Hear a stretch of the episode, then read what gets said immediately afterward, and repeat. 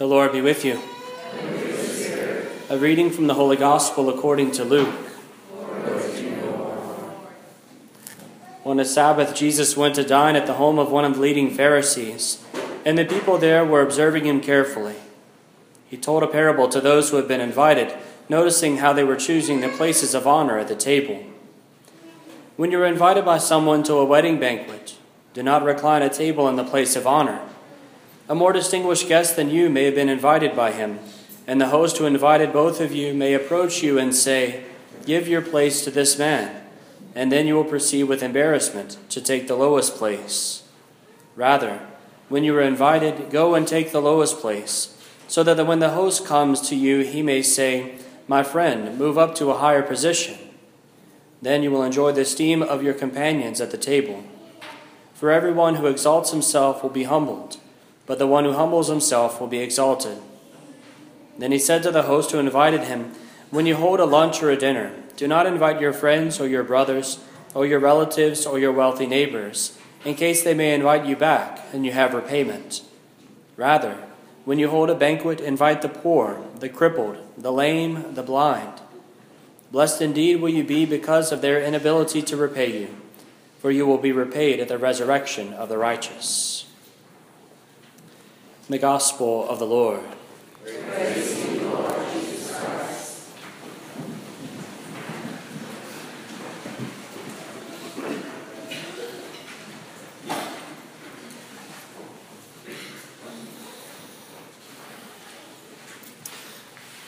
A few years ago, a trilogy of books was put out, and movies subsequently made about them, uh, titled Divergent. It was part of a Divergent series. And it was kind of set as a, a future, a future of, of America, more or less, uh, where society had kind of crumbled and they were living a completely different type of state than what we would used to be living in.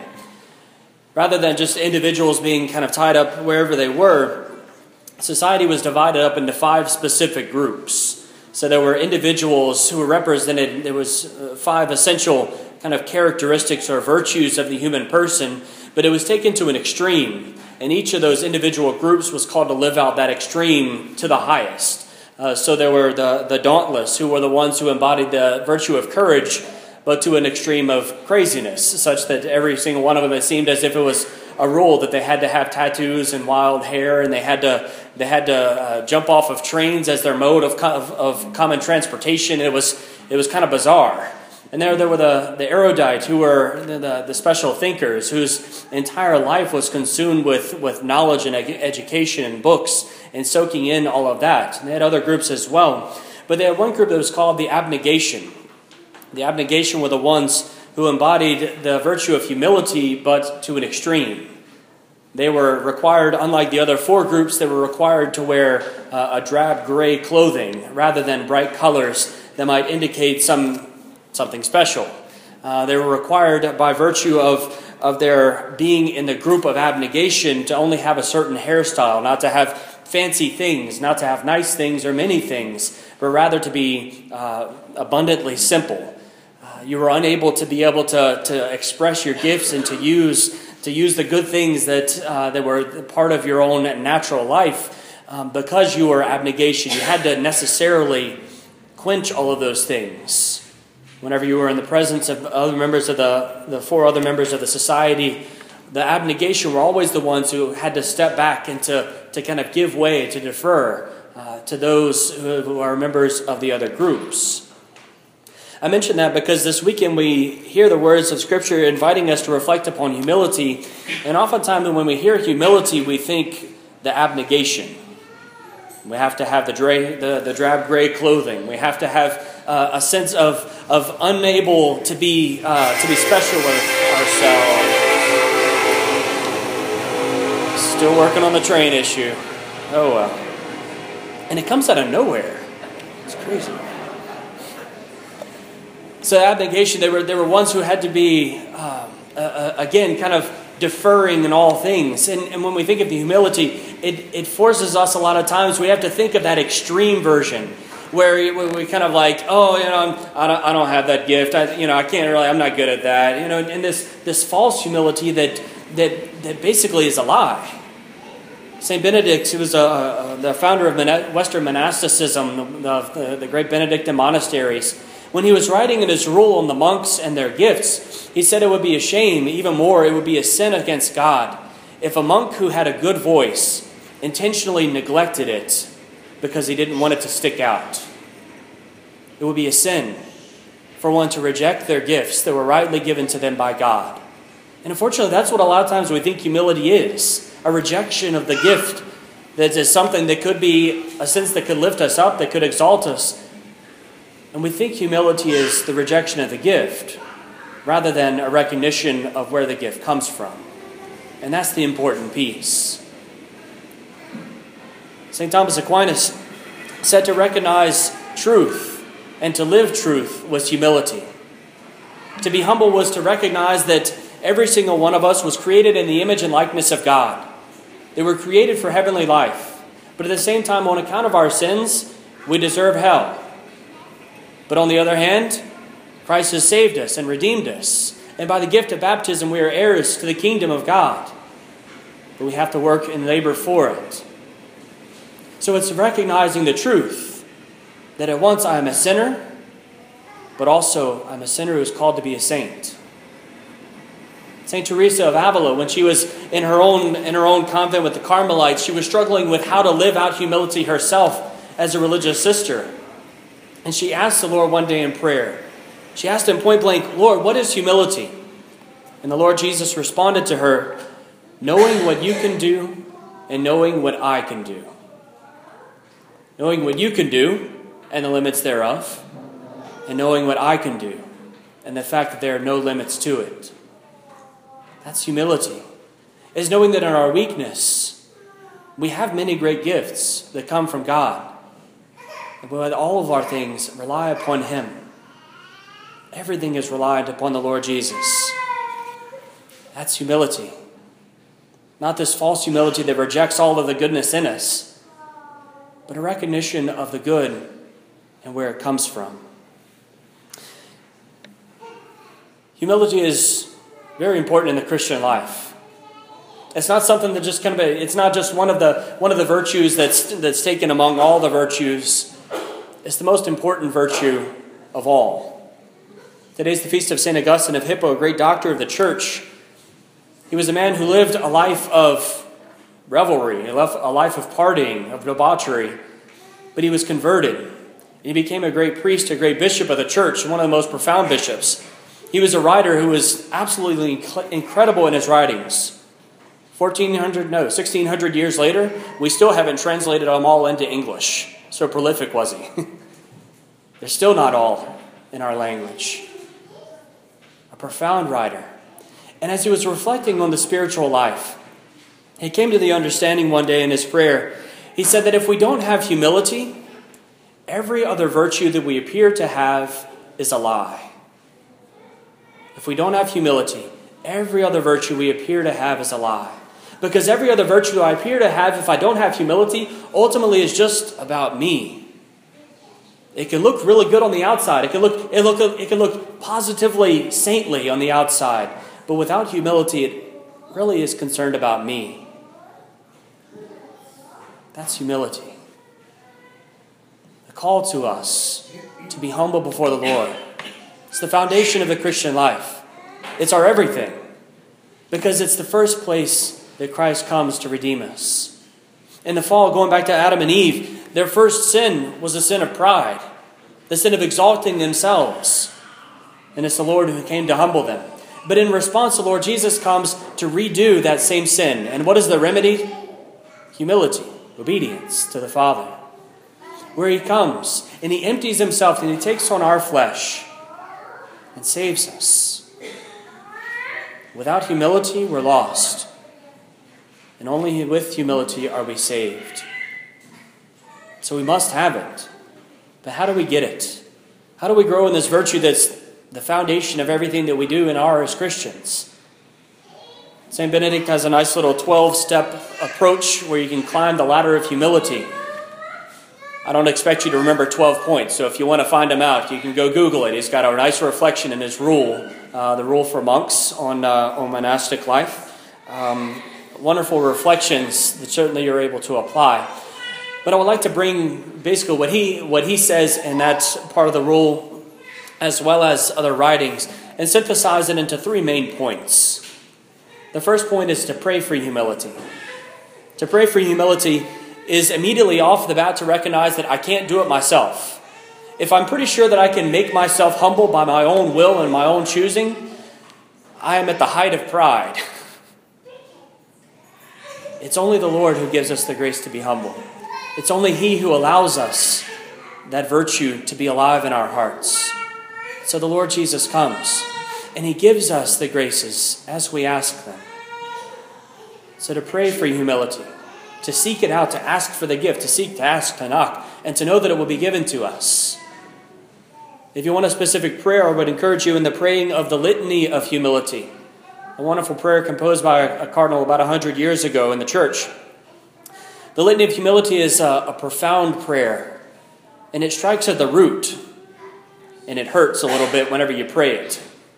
The first time I prayed it, I felt, I felt pretty rough afterwards. Like, Lord, we got some work to do, big guy, you know? The priest who suggested it, who first introduced me to it, said that when he was given the litany of humility, he read through it and he was so afraid to pray it, he gave it to a religious sister and asked her to pray it on his behalf. he became a good and holy priest, so apparently her, her prayers were effective. But it's first and foremost to pray for it, to pray for humility. The second thing is allow humility to come forth in our speech, to say things, to allow our conversation to be marked by humility. Archbishop Fulton Sheen was remarking in one of the letters of St. Paul that he was going through in the particular chapter the words I, me, and my, whereas a litany, where every, it seemed like every fourth word, it was something effective over 30 times in a single chapter. St. Paul said, I, me, my, I, I, I, me, me, me, over and over and over again. And at the end of the chapter, he paused to reflect upon the cross of our Lord Jesus Christ and how that was his glory. He said, Archbishop Sheen said, it's interesting to note the next chapter, the, the next chapter of the letter doesn't mention I, me, or my once. How often in our conversation it can turn to I, the focus upon myself. But as we turn to the Lord, as we allow Him to increase humility within us, as we allow Him to, to, to convert our hearts, it becomes more about the other than about myself. And that's what Christ calls us to. To allow humility, to allow us to be conscious of our words, and to focus on asking the other things, to focus on you rather than I. Simply that practice trains us in our mind and our thoughts and our speech to focus on the other. But not just in, the, in, in those types of things, but even in the midst of conversation, how easy it is for our conversations to be for a purpose of us gaining something for me. And not always in a positive sense. To gain knowledge is good. To gain wisdom is good. To gain spiritual insight is good. But to gossip for the gain of power and authority over someone else because you, know, you now know what they did or didn't do is not good. And so to gain for ourselves in a, in a wicked sense, an evil sense, is not of God. And so the Lord too invites us there humility, to humble ourselves, not to try to, to exalt ourselves over other in our speech or by our thought or by the words that we listen to and speak, but rather to lift them up and to allow ourselves to be humbled.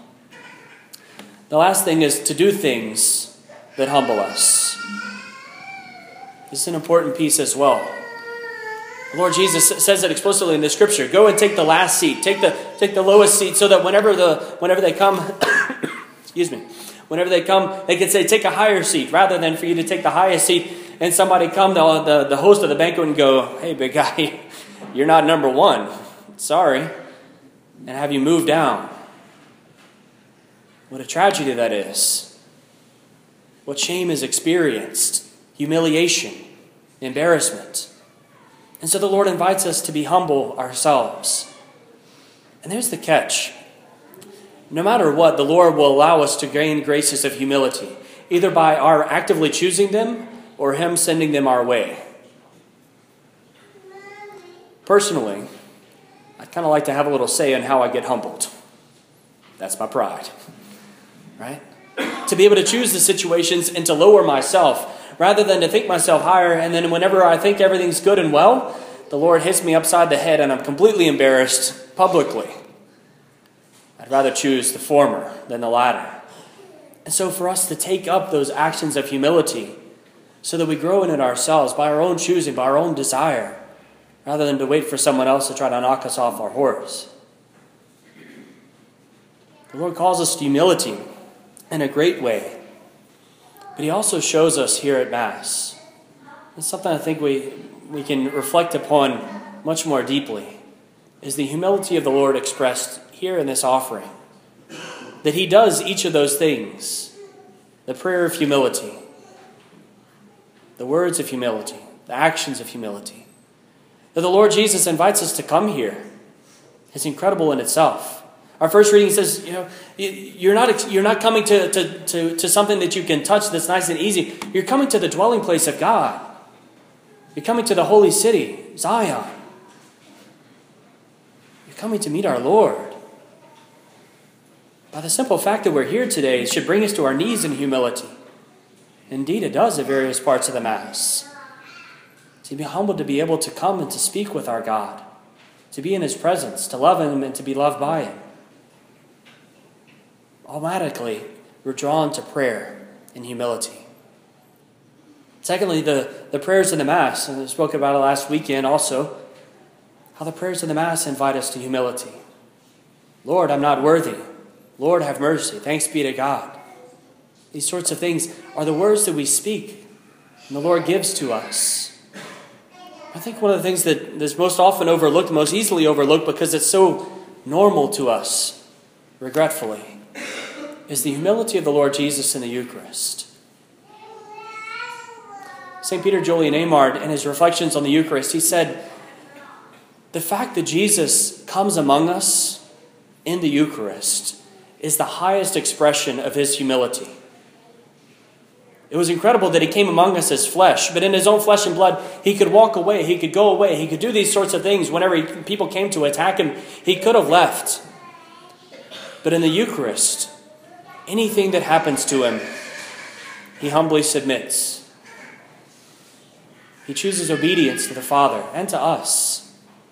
We could take the host that we get and we could, we could toss it into the yard, we could throw it in the street, we could use it for target practice, and the Lord would not once stop us. Not once. That's the humility of Christ Jesus, who loves us, who came to sacrifice himself for us. To that extent, it would be a bit like the abnegation. But that's the divine humility of Christ. And it's that humility that he invites us to. To be able to draw near to him, to allow him to teach us by words and by deeds what it is to be humble, what it is to know the truth and to live it, what God can do and what we can do.